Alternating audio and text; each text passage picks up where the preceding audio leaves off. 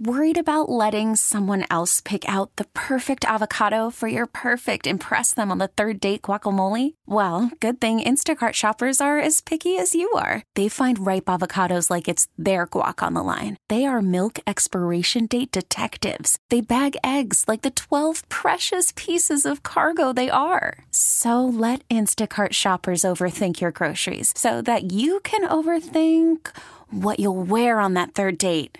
Download the Instacart app to get free delivery on your first three orders while supplies last. Minimum $10 per order, additional term supply. We really need new phones. T Mobile will cover the cost of four amazing new iPhone 15s, and each line is only $25 a month. New iPhone 15s? Only at T Mobile get four iPhone 15s on us and four lines for 25 bucks per line per month with eligible trade in when you switch.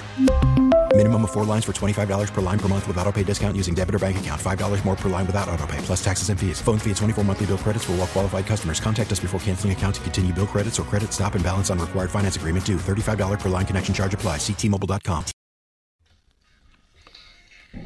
215-592-9494. Rob Charry in for Glen Macnow with Mike Sielski. At some point, Mike, I want to discuss your new book project, which uh, sounds great. Found uh, I find fascinating. A couple questions I have to start the hour. Then we'll do uh, this day in Eagle history. There's one particular item that I thought was fascinating. Well, the questions are these. Uh, this is the dilemma that we've had, I guess, in Philadelphia for years. That we used to pose this question years ago at WIP before they won a Super Bowl. Would you rather have ten years of contending or one Super Bowl? Mm-hmm. Yeah, we were. Glenn and I were talking about this uh, a little bit last week. I, I opt for the ten years of contending. Um, I think most fans, whether they want to admit it or not, actually feel that way. That my theory is that most fans enjoy the ride. They want, for all the heat that Andy Reid took, for instance, when he was the head coach here, uh, head coach here, those seasons in 2000, 2001 through four, when they finally got to the Super Bowl, that team was really good every week, and so every game mattered. I think the flip side of that, the you know, do you want to win the Super Bowl once and then and then be irrelevant for the nine years thereafter? I don't think most people want that. I I think they want to feel like they are going along for the ride, and contention is what people really want. Yeah, but people wanted at one point to feel like a champion, to feel like the Yeah. team finally, and they did in 2017, obviously. Since then, they've made the playoffs several times, but they've never gotten close. Right. And and I think it's it's generated I always kind of chuckle when I speak to friends of mine either in the sports media or who aren't from outside the Philadelphia area who suggest that like, well, the Eagles won the Super Bowl or back in 2008 when the Phillies won the World Series. So that dark cloud of negativity that so hangs over Philadelphia must have lifted now and it's like, no, you don't understand Philadelphia. It's, like it's back. it's it, they want more of that. We want more of that. You know, the, the Phillies gave us a taste. The Eagles gave us a taste, and we want it. We want to taste it again, and um, that that feeling never kind of goes away. So the contention is what you're looking for. The feeling that there's a chance, uh, I think, is what really drives interest in Yeah, sports. and imagine here in 2022, the Phillies hadn't won in 2008, the Eagles hadn't won in 2017. How would we feel? We'd never know what it felt like Oh. Yeah. to be to cover a champion or to root for a champion. Yeah, yeah, and, and I mean, I mean, my gosh, Rob, we, we could do a a PhD thesis about the the thinking and the feeling and the mentality of Philadelphia sports fans. I think it's changed a little bit over time, but it, it's always a topic that I just find totally interesting in the way people approach sports in this city. It's amazing to me. Well, you're welcome. It's an idea for your next book. All right, I'll see this. what I can do. All right. So the other question I want to throw, and it's, it's for you. It's also for the audience. It's a question you were asked when you were on the morning show. I think it was Thursday. yeah, I think so. Thursday on the morning show, uh, and I want to ask our audience as well. You were asked about whether you would love to be at the U.S. Open Mm-hmm. to cover Serena's last hurrah, and your answer was My answer was I wouldn't mind. I would enjoy doing it, but I'm not sure how much interest there is to a Philadelphia viewership or readership in the U.S. Open, even with Serena Williams uh, making a run and potentially playing there for the last time. All right. So the question I have for our listeners and your readers as well, paper in, in the paper, is there an athlete or a sport you wish we would talk about more on the radio, or have us write about, have Mike write about more in the in the uh, newspaper? Yeah, I, I think it's a really interesting question, Rob. We were we were talking about this before the show. In that when you when you're deciding when you're in our position, right, and you're deciding what to talk about or what to cover, you often don't know that you should be talking about or covering a thing until that thing happens, right? Like, no, maybe nobody's playing paying attention to the Masters one year, but all of a sudden Tiger Woods enters and goes six under the first day. And Tiger Woods has no connection to Philadelphia, nothing tangible anyway, but it becomes the thing that you're talking about at barbecues or with your buddies having a beer or whatever the case may be. And if you're not already there, if you're not anticipating that that might happen, you're left out. Um, and I don't know how many stories there are like that for us in the Philadelphia area because we are so parochial, because ratings for the teams here are so high, and generally speaking, ratings here for big national sporting events, whether you're talking about the Super Bowl or the NBA Finals, tend to be lower than they are throughout the rest of the country because we care so much about what's going on here. But there are some stories that just transcend everything. Right. Exactly. Yeah. Exactly. And So some of the I, I'd be curious to hear what people have to say about that because that's a.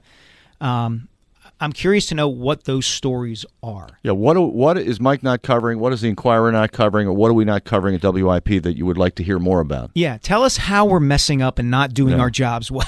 yes, thank you, thank you. Or let us how we can do our jobs better. Yes. instead of just talking about the Phillies and Eagles and Sixers, and I guess once in a while the Flyers as well. Uh, all right, before we do uh, this day in Eagle history, I want to get Brian from Middletown on.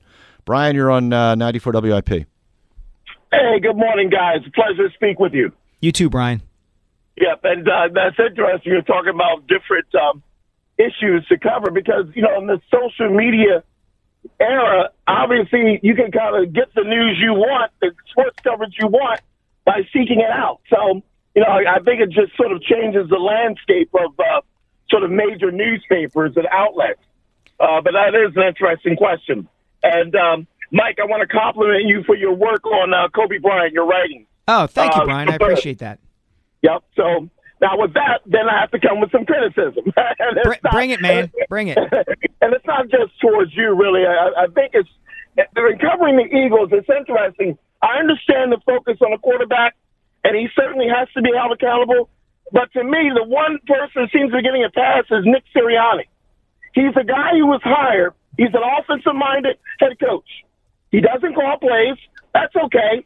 But a part of your responsibility, you saw this with Andy Reid, you have to develop a quarterback.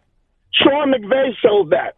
And, it's interesting, you dropped certain names of quarterbacks last season who clearly are better physically than Jalen Hurts.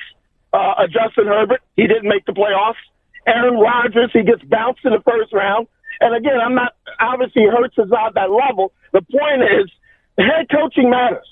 And for me, if Hurts does not succeed, because I actually see his success connected to Nick Sirianni, which everyone seems to talk about as if, well, Hurts is separate, and if that doesn't work, well, we just move on. When you move on, I think Nick Sirianni only gets one more quarterback. This is not an area where you're waiting for the head coach to get a Hall of Fame quarterback. That doesn't work. You have to develop a guy. So for me, I'm kind of interested in hearing your take on like how you're evaluating Nick Sirianni because I think Hurts can put up some big numbers, uh, just like Dak Prescott, just like Justin Herbert, and then you could be at the end of the season saying, "Well, darn, uh, maybe the head coach just wasn't good enough."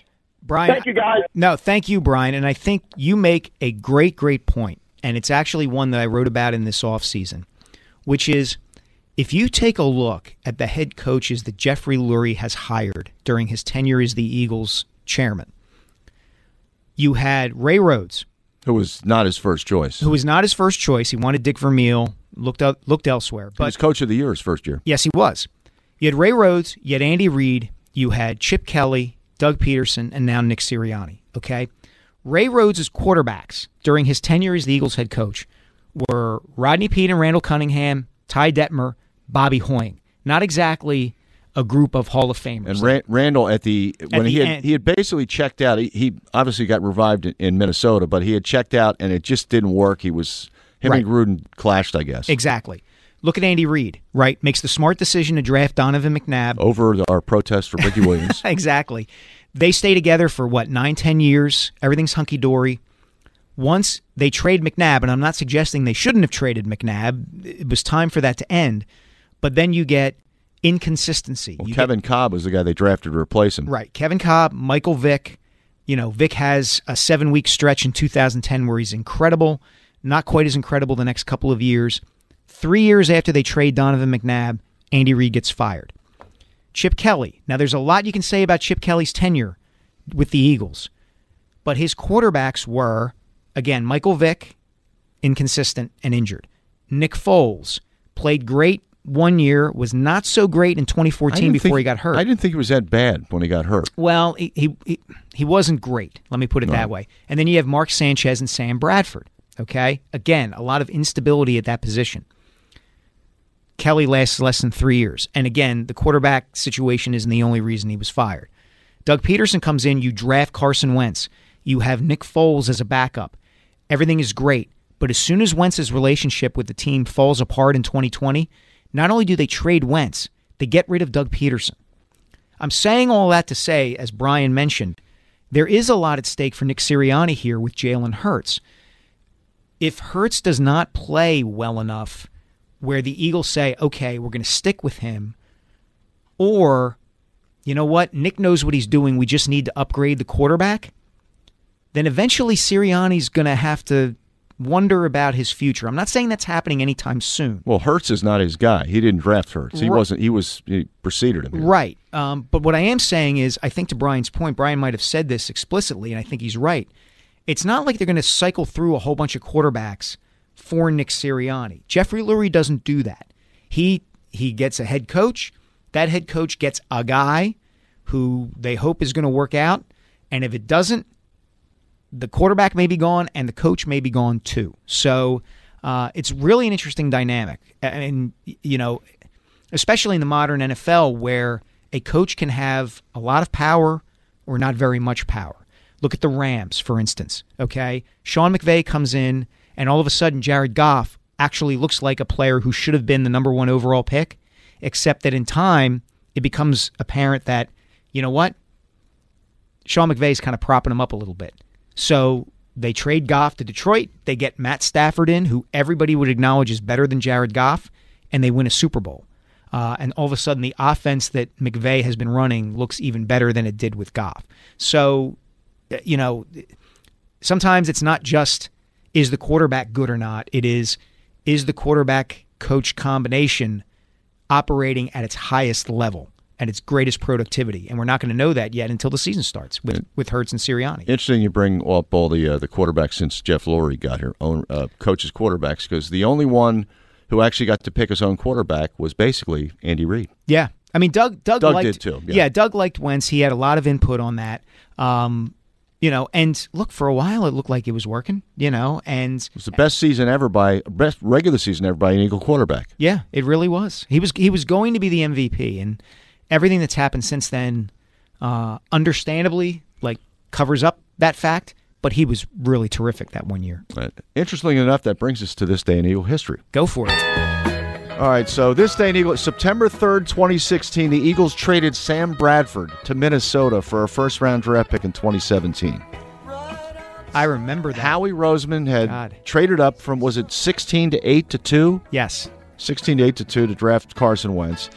So Howie continued to clean up a mess that was left for him by Chip Kelly by ridding him of Brad. Bradford was a terrible fit with it. It was it was he traded Bradford or they got Bradford from St. Louis with and a second round or they traded Nick Foles and a second round pick. Yes. Now, having said this, is Sam Bradford a great NFL quarterback? No, obviously not. Having said that, the Eagles were seven and six in the games that he started and finished for them that season, Bradford? 2015. Bradford.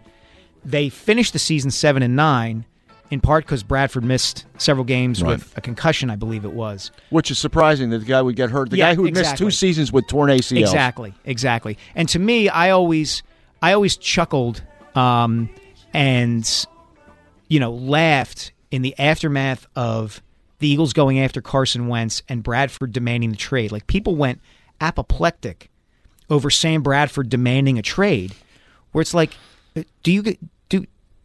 Do you all follow pro sports? Like the guy, wa- the guy can read the writing on the wall. They He's drafted not, him number two overall. Yeah, You're not going to have him sit that long. Right. Carson Wentz is going to play. The job is Carson Wentz's. Sam Bradford wants a chance to go play somewhere else. Any athlete in his position would do exactly the same thing. And people acted like he was disloyal or wasn't tough enough. The guy came back from like two or three knee surgeries.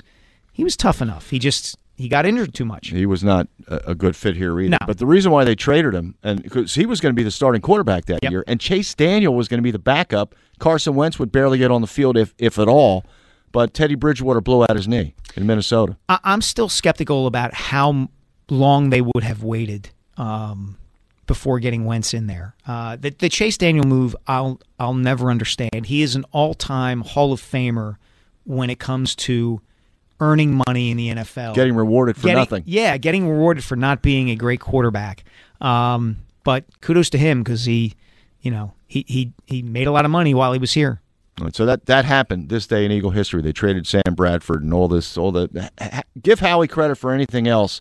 The fact that he cleaned up a mess, got a team to to win a Super Bowl Yeah, with, with what was left for him by Chip Kelly was pretty amazing. Yeah, it was, and um, and I give him a little bit of credit. It's kind of like, do you want to, do you want to blame him for setting the fire, or do you want to blame him f- or credit him for putting it out? Right? Like they misread Wentz. They committed a whole lot of money and a whole lot of years to him, and then drafted Jalen Hurts, and he lost his mind and wanted to be traded.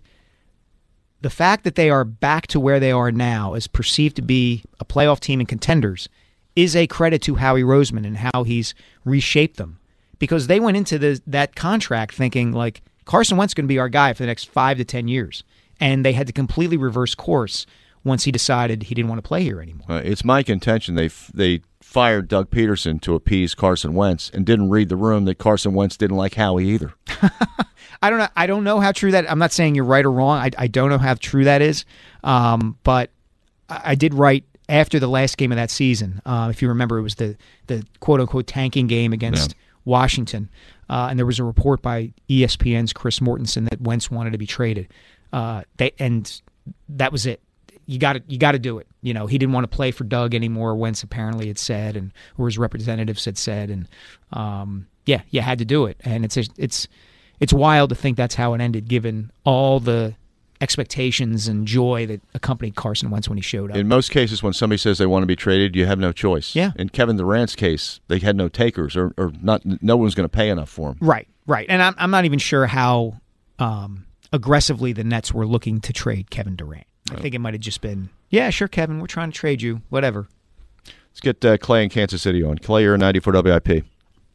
Hey guys, how you doing? Hi, Clay. Um, you guys were talking about, and I, I, I've seen a lot of Jalen Reagor. You know, I'm a Midwest guy, watch a lot of Big 12. I didn't like it when they drafted him, but he he really did. Something happened to that guy because man, in in college, he he was really a difference maker on the field. He was fast, so I it, I didn't hate it, but spinning him then for what they got for him, because I mean, let's face it, we all thought they were just going to outright release the guy because I don't think you could have brought him back into that wide receiver room. I mean, I don't know what your guys' thoughts on that are, but he- just didn't fit.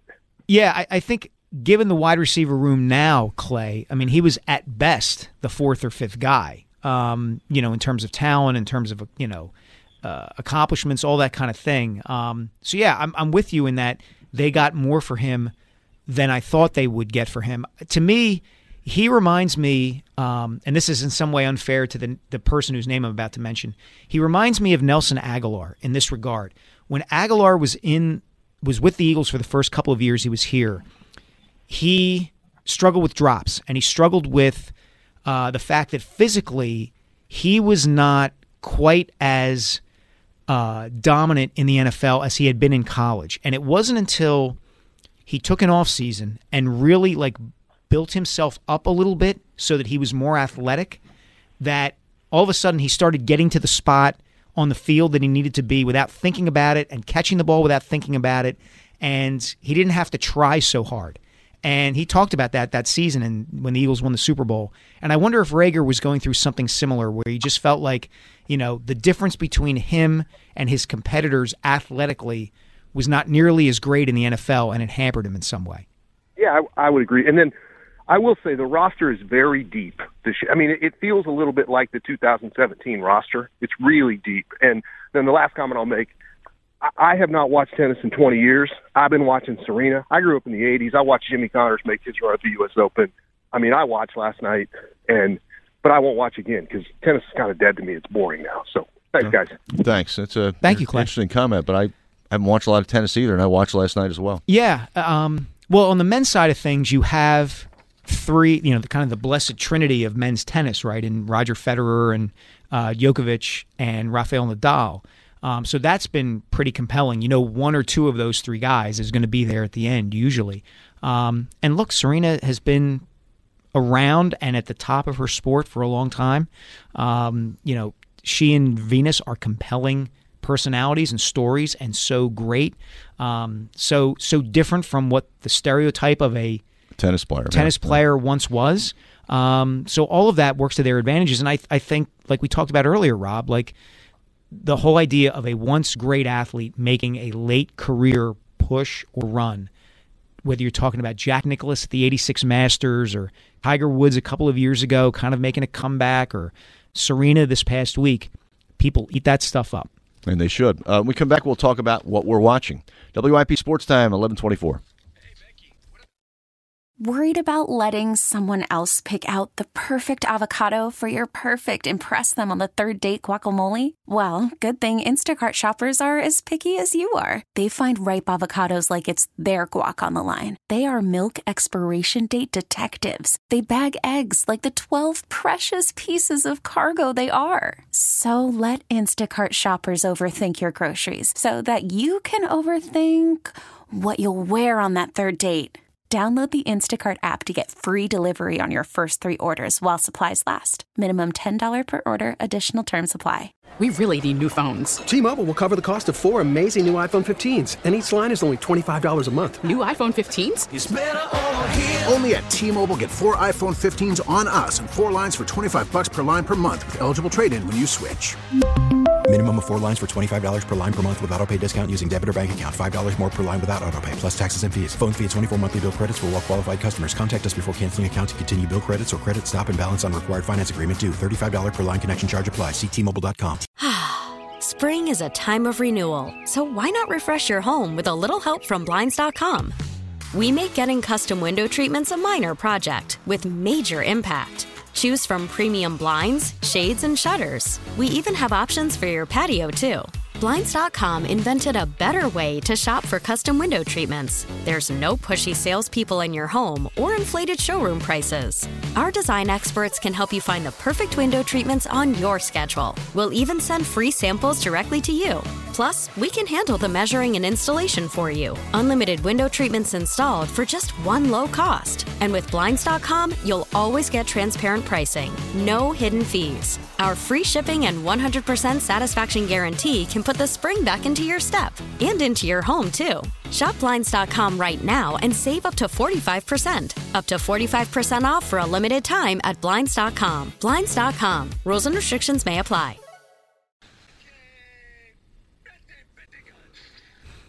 Oh, Larry David. Oh the end. yeah, I like yeah. that. Right. I, I Glenn recut that um, a couple of weeks ago uh, when I joined the show, and uh, I love it. I love the the almost famous reference. I am a golden god. Uh, it's one of my all time favorite movies. So uh, yeah, this has be, quickly become you know probably my favorite segment on the show that Glenn and I do. segment is called What We're Watching. It's sponsored by Guida Door and Window. Take advantage of Guida Door and Window's big summer sales event. Receive 40% off all windows and doors. Call 1 877 GO GUIDA or visit goguida.com. Well, I, I can tell you what I've been watching is, is Serena. Serena. Yeah. I've been watching the tennis. But it's not, it's, I mean, the Open is a two week thing, and, and I think I'm done because Serena's done.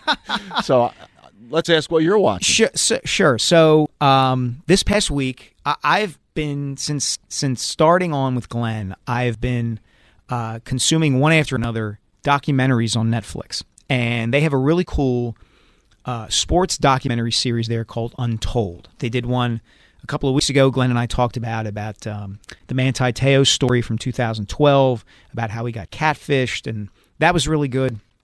And I watched one this week called Operation Flagrant Foul, and it is all about Delco's own Tim Donaghy, The referee. the referee who who bet on games uh, while he was with the NBA, play, you know, refing games in the NBA, and I enjoyed the documentary, but it was kind of a hard watch from the standpoint that nobody in this documentary comes off well at all. And why should they? Right. And the the sleaze factor of the people who were involved um, in this operation to bet on games and Donaghy's role in it, uh, and in, really Donaghy comes off as the most corrupt and duplicitous one of the group. Um, you know, where he's kind of evasive, asking, answering certain questions. Uh, he insists he only made about thirty thousand dollars from this whole arrangement, which was ridiculous. Um, there's some interesting kind of review and reveal where it's kind of implied that the NBA and David Stern in particular were the ones who leaked the initial story about the investigation of Donaghy so that they can, could get out in front of it. Um, so it was an interesting watch. And of course, you know, you're watching this and you're seeing shots of Delaware County and you hear Donaghy talking about the fact that Delco is the home to so many NBA referees. Oh, absolutely. You Yeah. know, it's kind of a, a breeding ground there. Um, Is he implying that others are involved, or he, he, there is a direct implication that a referee named Scott Foster uh, was involved in some way. Now, they Foster was not interviewed for the doc, um, but the implication is very strongly there, and it does get you thinking about. It's it's kind of that side of sports that we don't talk about and almost don't look at, unless somebody like a Donaghy comes forward and is actually truthful about it. Um, the question is, how truthful was he throughout this whole documentary? Uh, And so it's a one-time. uh, One, it's a one. It's about an hour and fifteen minutes. Um, it's worth sitting down and watching. Um, you know, they should have subtitled it like "Player of Easttown" or something like that, just because it's so Delco. It's so thick. Um, was it as good as Mare of Easttown? I don't think so. No, no. Um, I give it three stars out of four. Um, but the the reason I don't go higher than that is you're you're listening to these guys, the ones in particular who were involved in the conspiracy to bet on games and, and using Donaghy's inside information, and you don't. You're, you're not 100% sure of how to separate fact from fic- fiction and truth from lie, and that makes it a challenge. And who, Uh, who produced this? uh, that's a good question. It's it's part of this series that Netflix. It's a Netflix original series. Um, I don't know who produced it, um, but it, it's worth a watch. It is, especially for basketball fans around here. Right. There was a Netflix series a couple years ago that uh, fellow LaSalle guy uh, produced. Matt Howley and uh, the work Tom Farrell on the workshop produced Basketball or Nothing. I don't know if you saw that. I, I didn't see it. Matt is a friend of mine. I apologize, Matt, for not watching that documentary. I've been meaning to.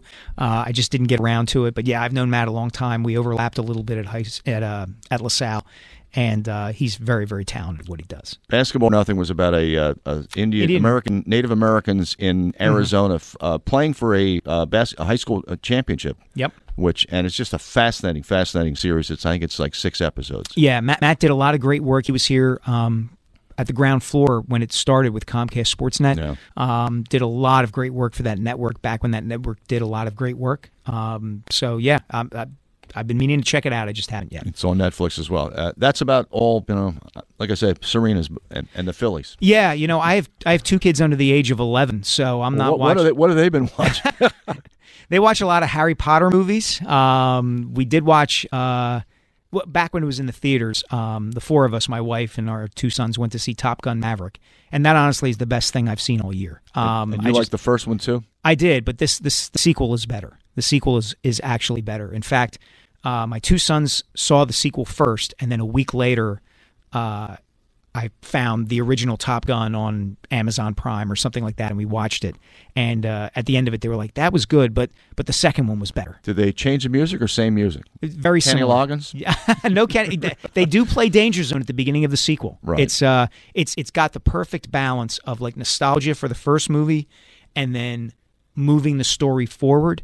And once the movie's been out a while, I think you can people who have seen it can more openly discuss what I think is the big unspoken twist in the middle of the movie, which I'm not going to say uh, on the air um, because not everybody has seen it yet, even though it feels like everybody's seen it. But uh, I think it's an instant classic. I, I just thought it was the coolest experience I've had in a movie theater in years. And you've seen the uh, the Adam Sandler the Basketball Scout movie? I saw Hustle and loved it. I, Loved I it. did too. Some people didn't like it. I loved it. No, I thought it was really well written.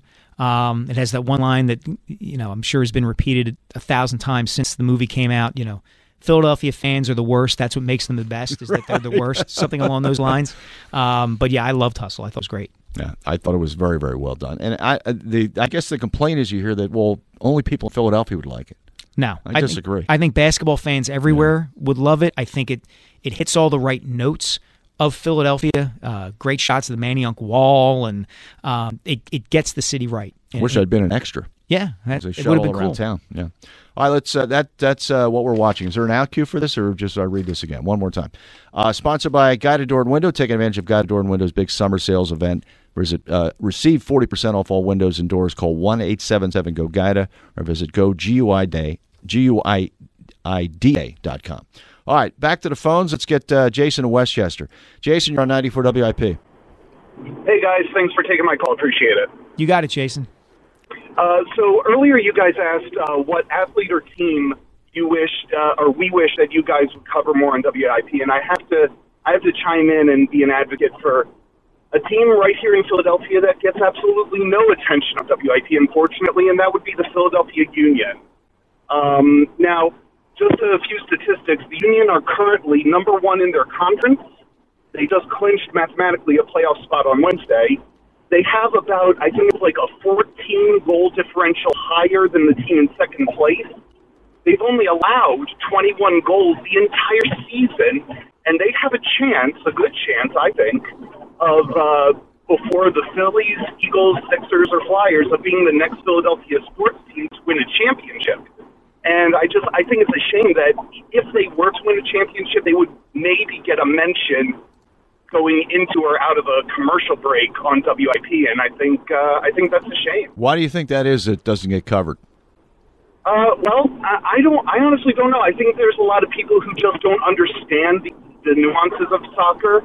I find it astonishing personally that people will call soccer boring, and then they will sit through a four-hour baseball game. Personally, I mean, I, I, I personally played soccer I was a, an, NCAA, uh, not NCAA, I'm sorry, PIAA soccer referee for five years.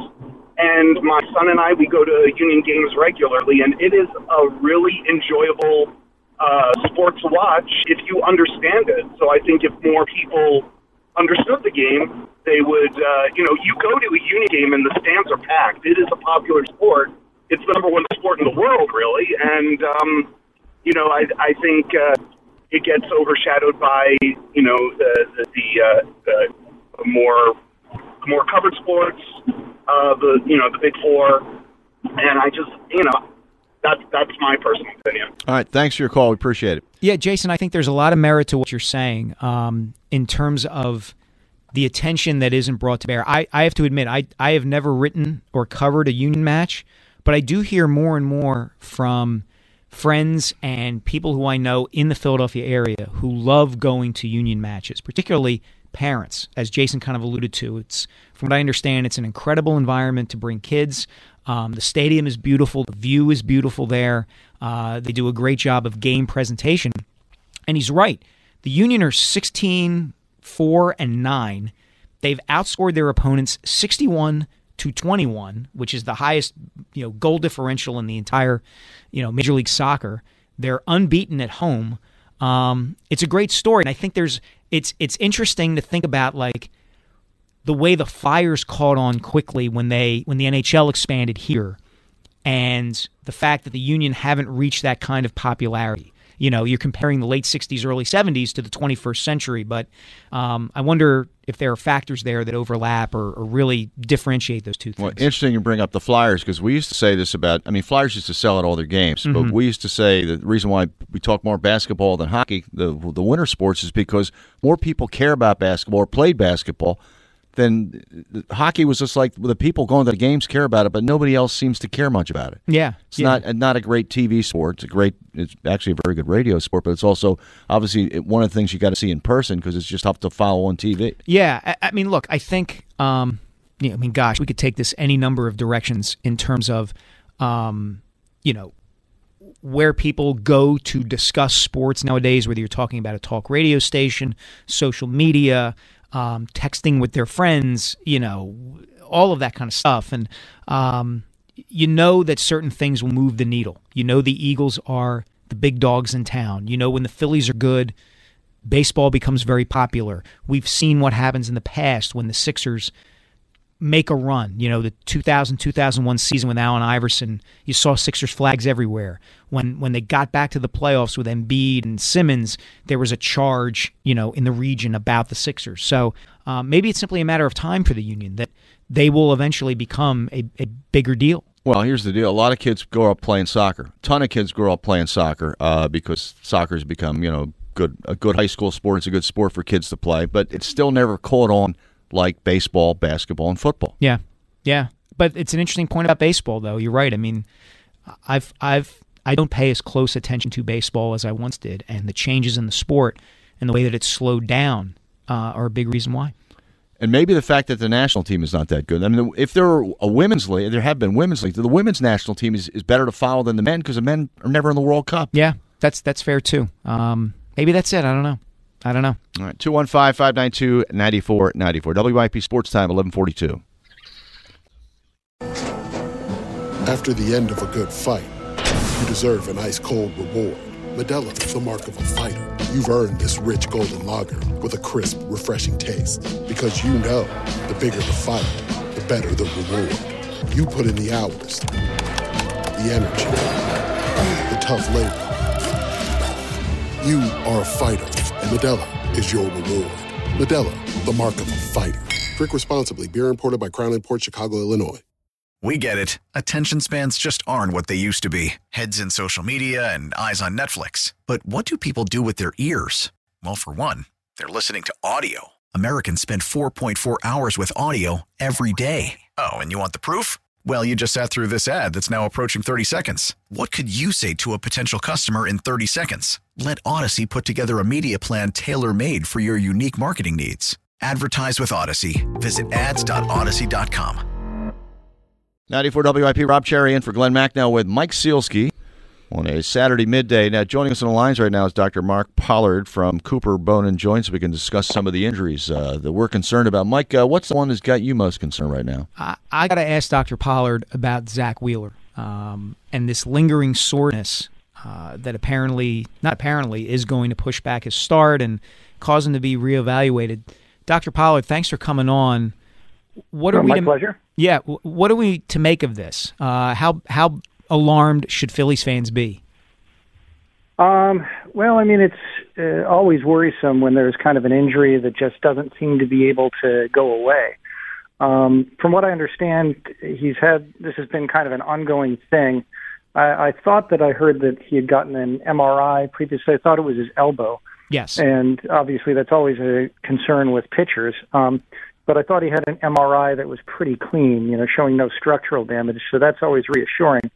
But you know, even if you have a clean MRI, that doesn't mean that you don't have symptoms. And you know, the worry is, you know, you know, is there pain that's kind of showing up before there's anything visible on an MRI? And if there is pain, does it alter the throwing mechanics enough that he can hurt something else, like his shoulder or something? So you know, it, it is always concerning when something just doesn't seem to be able to go away. So, it, just for clarity, there was an MRI that showed inflammation. Um, you know, does is that what you're talking about when you're saying the MRI is pretty clean? That you know, no structural damage, but you know, there is something going on there still. Yeah, I mean, you know, no. The the the big concern would be is if there was, you know, a tear, like a torn ligament, uh, is the most common thing. But also, you know, some of the area where a muscle attaches to bone can also kind of work its way loose. Um, and so those would be kind of the big structural things. Obviously, inflammation is you know, non-specific, it does show that something's going on. So something's happening to the point that you know the tissue is irritated enough to, you know, get you know extra swelling in it, which is what the inflammation is. So you know, it's a, especially if you know that lingers after rest, that somewhat of concern. And they originally said 15 days, and they were hoping he'd be able to start September 6th. They've already pushed that back a few days. Is any reason for concern for that? Is just that maybe something being a little cautious there? I think it's probably just an abundance of caution. You know, the they you know everything you know have to take everything in the big picture, and if there's you know they want they don't want this thing to kind of continue to linger if they get to the you know the end of the season push or the postseason hopefully, and so you know they're probably willing to sacrifice a few starts now to have him you know fresh and you know 100% later. Miles Sanders, uh, lingering hamstring injury. Uh, concern about something like that. Uh, the fact that he still hasn't practiced, not fully. Um, it depends. It's it's kind of to me at least. It's tough to read how things are being handled. You know, in the preseason. You know, uh, some you know some teams don't really play their starters at all in the preseason and don't have them practice very hard. You know, again trying to preserve them for the regular season, whereas other teams, you know, take the opposite approach, kind of like boot camp. Um, and so it's difficult to know what to make of it. Obviously, you know, a, a hamstring injury that won't go away, you know, is is concerning because that's the kind of thing that can keep on, you know, getting aggravated, and, and that the timeline for you know full function can keep getting pushed back. So, um, if it is indeed, you know, a, a hamstring injury that's significant, that's not getting better, that would be, you know, cause for concern. Uh, Dr. Pollard, one one other question I have. It's not about a local athlete, but uh, I was talking with a friend of mine about an injury uh, that uh, a basketball player had, lottery pick had. That uh, yes, seems Chet like Holmgren. Yeah, a Lisfranc injury. Is that something that uh, he was saying that it, it's a couple years before you can actually be yourself? Is that the type of injury that you never fully recover from, or you can fully recover from, but it takes more than a year or so?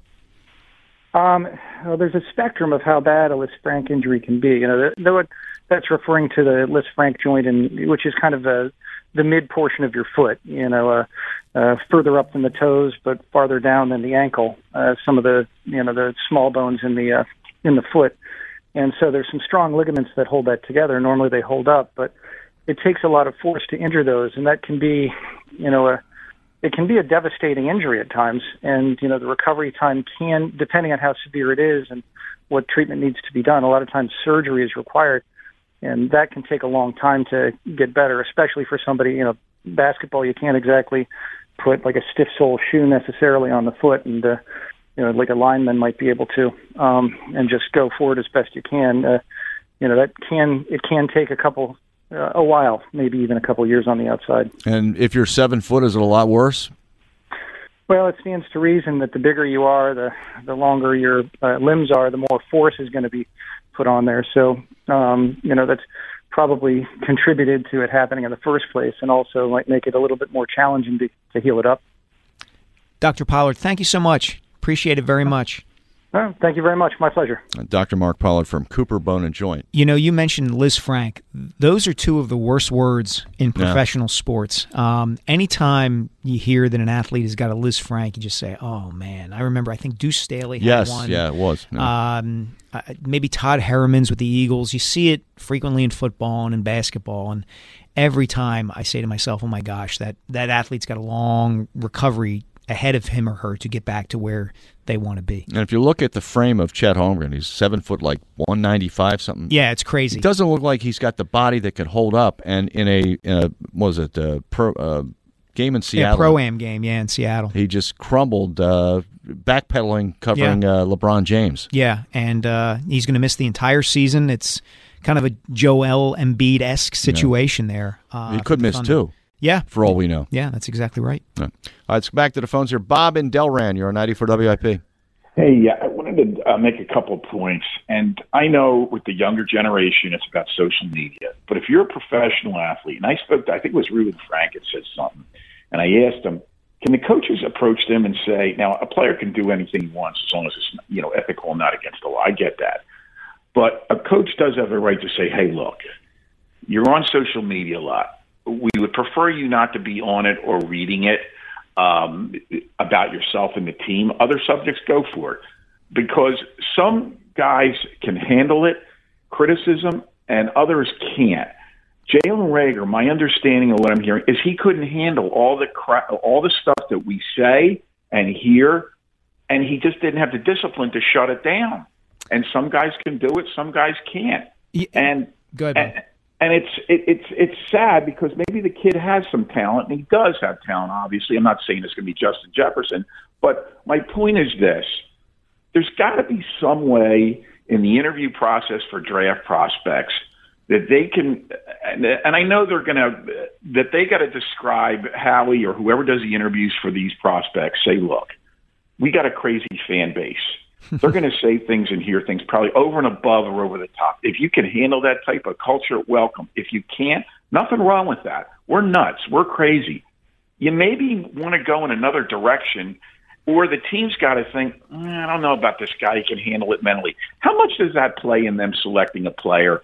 He can have all the talent, but if he lets all this crap that you know, like talk radio, myself, media, some guys can't handle it, and Yeah. they can't play here. Yeah, I I think you make a great point, Bob. And I think the challenge with that is finding a procedure or an insight that allows a team to know whether a guy is going to be an athlete is going to be able to handle playing in a which tough is their job. When they draft a guy that high, or they draft a guy that should be part of their job. Markelle Fultz is a prime example. I guess you could say Ben Simmons as well, but Markelle Fultz especially. Yeah, but it's but it's a really challenging thing to figure out, right? Like, um, and and, I, and teams and franchises are getting better at it. You know, I mean, the example I always use in, in kind of in this regard is Peyton Manning and Ryan Leaf was like a real debate before the 1998 draft, and Ryan Leaf has come a long way since he was that kid.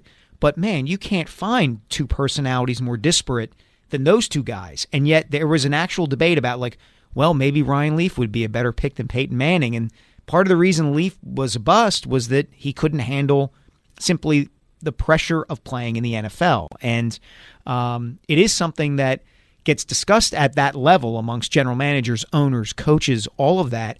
Um, but the challenge is figuring out like, is there a way to determine how an athlete is going to react in these high pressure situations?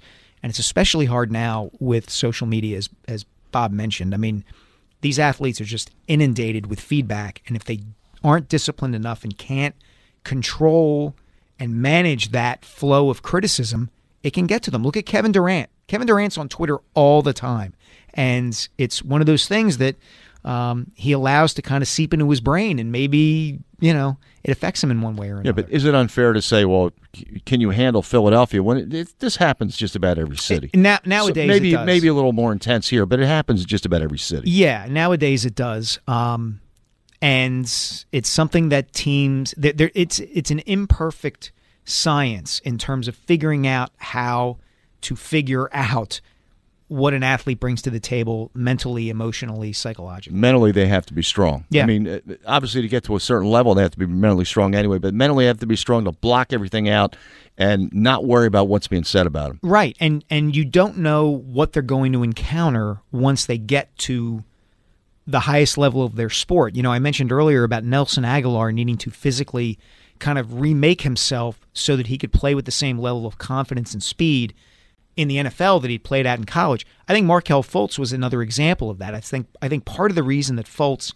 got the yips over shooting the ball with the Sixers was that all of a sudden at the NBA level, he couldn't get to spots on the floor or get his shot off with the ease that he once could in high school and college. And he was a kid who had made a really fast rise from like his sophomore year of high school to his one year at Washington to being the number one overall pick in the draft. And all of a sudden, he's at the first level of basketball that he's encountered where it's like, oh my gosh, these guys are bigger and stronger and can bump me off my spot. And what do I do about that? And physically, he wasn't ready yet to counteract it. And it led to kind of a, a mental problem for him. I watched tape of him and some other high school players back then, Brid- Miles Bridges and several others as well, that seemed like the top prospects. Mhm. And watching him, I was like, this guy's the best of all of them. Yeah. But yeah. clearly, you know, something went haywire. Yeah. Yeah, I mean it really did, and I feel bad for the kid. Um, and in some ways, to you know, to to Bob's point about this being a tough pa- place to play. I mean, there were people at Sixers games cheering for Markelle Fultz to attempt Oh, a three point shot or a jump shot, which is both good and bad, right? On the one hand, fans are showing their support; they want him to do well. They understand that he is struggling with something. The flip side of that is it was kind of condescending almost. It was like we're Yeah. cheering you just for doing the thing that a basketball player like you is supposed to do. we're not bad fans. We're just, you know, Yeah, trying to encourage our, you there. Our intentions are good, but Yeah. maybe the it doesn't help as much as we'd like to think it does. 215 592 9494. WIP Sports Time is 12 o'clock. T-Mobile has invested billions to light up America's largest 5G network from big cities to small towns, including right here in yours.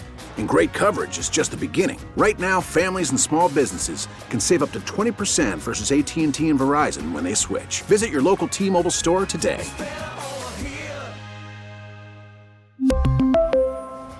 Plan savings with 3 lines of T-Mobile Essentials versus comparable available plans. Plan features and taxes and fees may vary. Spring is a time of renewal, so why not refresh your home with a little help from blinds.com? We make getting custom window treatments a minor project with major impact. Choose from premium blinds, shades, and shutters. We even have options for your patio, too.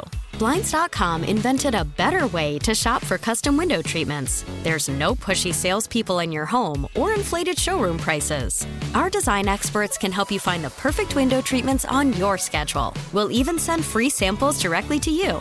Plus, we can handle the measuring and installation for you. Unlimited window treatments installed for just one low cost. And with Blinds.com, you'll always get transparent pricing, no hidden fees. Our free shipping and 100% satisfaction guarantee can put the spring back into your step and into your home, too.